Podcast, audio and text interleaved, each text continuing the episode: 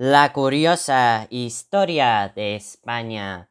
Episodio 2. Arte ibérico, colonias y tartesos. El arte ibérico destaca en las artes decorativas con la influencia de los pueblos colonizadores. La escultura tenía una finalidad religiosa y funeraria.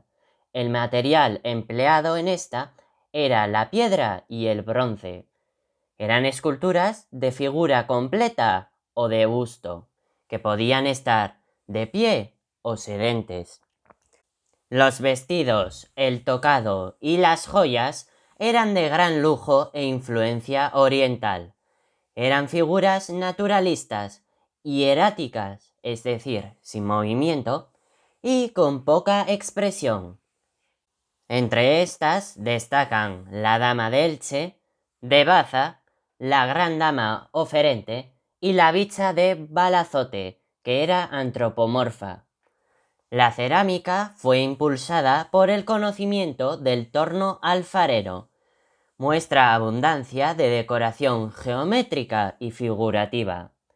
Las colonizaciones, paralelamente en diferentes oleadas, llegaron a la península procedentes del Mediterráneo, como por ejemplo los fenicios, los griegos o los cartagineses. El sur de la península ibérica era rica en el cobre, plata y oro, y estaba estratégicamente situada en la ruta del estaño, que la ponía en contacto con el noroeste peninsular y las islas británicas a través del Atlántico. Esta estratégica situación propició el asentamiento de colonias de fenicios, griegos y cartagineses. Las colonias eran asentamientos de enclaves de población que se estructuraban a semejanza de las ciudades de procedencia y cuya función era comerciar con los pueblos nativos y nunca la conquista. Algunas de las colonias más destacables fueron Gadir, Emporion, Ebusus o Cartago Nova. Por último, el reino de los Tartesos, cuya máxima expansión fue llevada a cabo entre el año 1000 y el 500 a.C. Su asentamiento es el triángulo que se forma entre Huelva, Sevilla y Cádiz.